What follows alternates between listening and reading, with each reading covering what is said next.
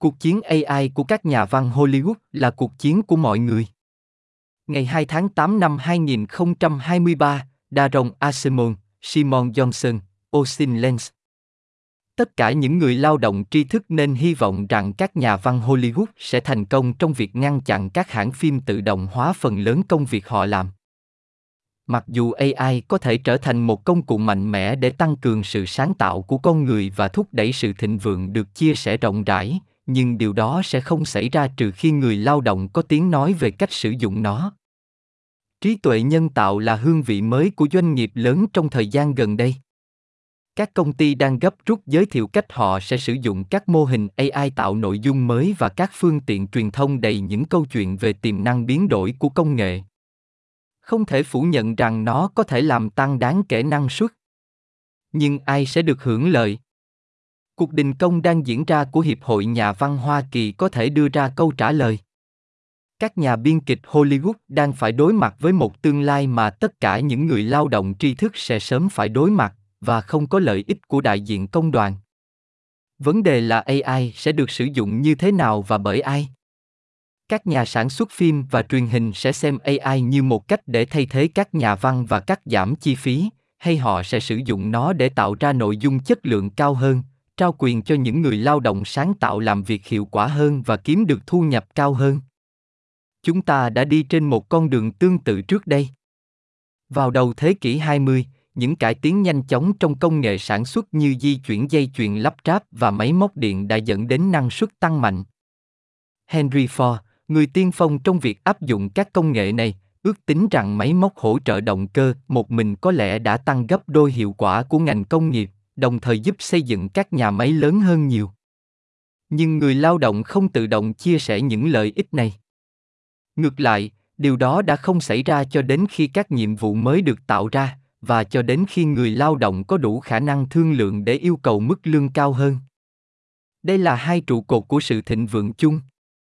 Trong khi Ford và những người cùng thời với ông chắc chắn đã tự động hóa một số quy trình các nhà máy cải tiến của họ cũng giới thiệu rất nhiều hoạt động mới đòi hỏi lao động của con người từ chuẩn bị vật liệu và bảo trì máy móc đến điều phối hoạt động những nhiệm vụ này đã mở rộng sự đóng góp của người lao động trong sản xuất và chuyển thành sự gia tăng lớn về nhu cầu lao động.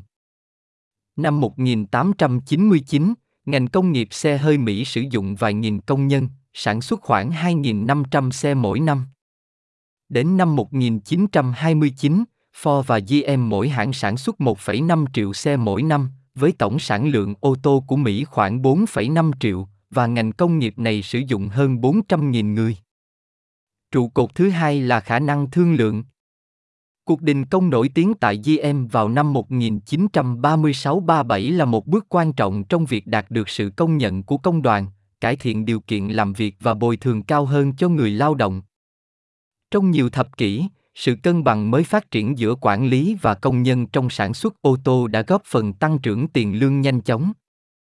Một phần của những gì làm cho điều này có thể là sự nhấn mạnh vào việc liên tục đào tạo và nâng cao kỹ năng cho người lao động để xử lý các nhiệm vụ mới. Cả người sử dụng lao động và người lao động đều được hưởng lợi từ việc tăng năng suất. Đến những năm 1960, sản xuất ô tô của Mỹ đã tăng gấp đôi kể từ những năm 1920, với bốn nhà sản xuất lớn nhất sử dụng 1,3 triệu công nhân, hơn 3 lần việc làm của ngành 4 thập kỷ trước đó.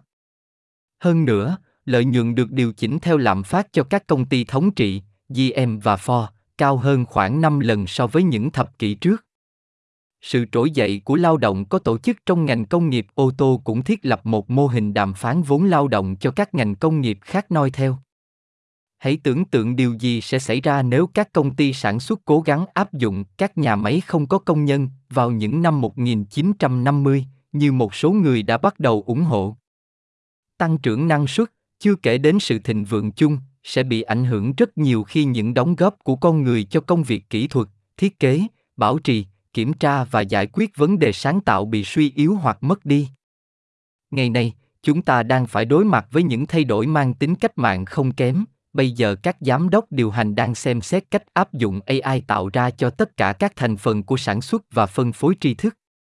Các công ty tập trung vào công nghệ hàng đầu phải đối mặt với nhiều lựa chọn tương tự mà các nhà sản xuất ô tô phải thực hiện vào đầu thế kỷ 20.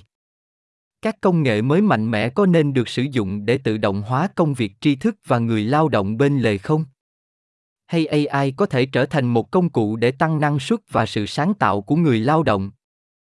Phần lớn sẽ phụ thuộc vào việc người lao động có tiếng nói hay không và vào việc những lựa chọn đó ảnh hưởng đến năng suất và chất lượng sản phẩm như thế nào. Có cơ sở để nghĩ rằng cuộc đình công của VWA có thể quan trọng hơn cả cuộc đấu tranh để được công nhận công đoàn tại các nhà máy của Ford và GM một thế kỷ trước. Để bắt đầu, những người lao động sáng tạo của Hollywood được tổ chức tốt và mạnh mẽ một cách độc đáo so với những người lao động trong các ngành công nghiệp khác. Nếu họ thất bại, những người lao động tri thức khác sẽ có ít cơ hội định hình tương lai của công việc và công nghệ. Những lựa chọn phía trước chúng ta mang tính thời đại, bởi vì có một sự cám dỗ rõ ràng đối với các nhà sản xuất phim để chọn con đường thấp là chỉ cần tự động hóa mọi thứ bạn có thể.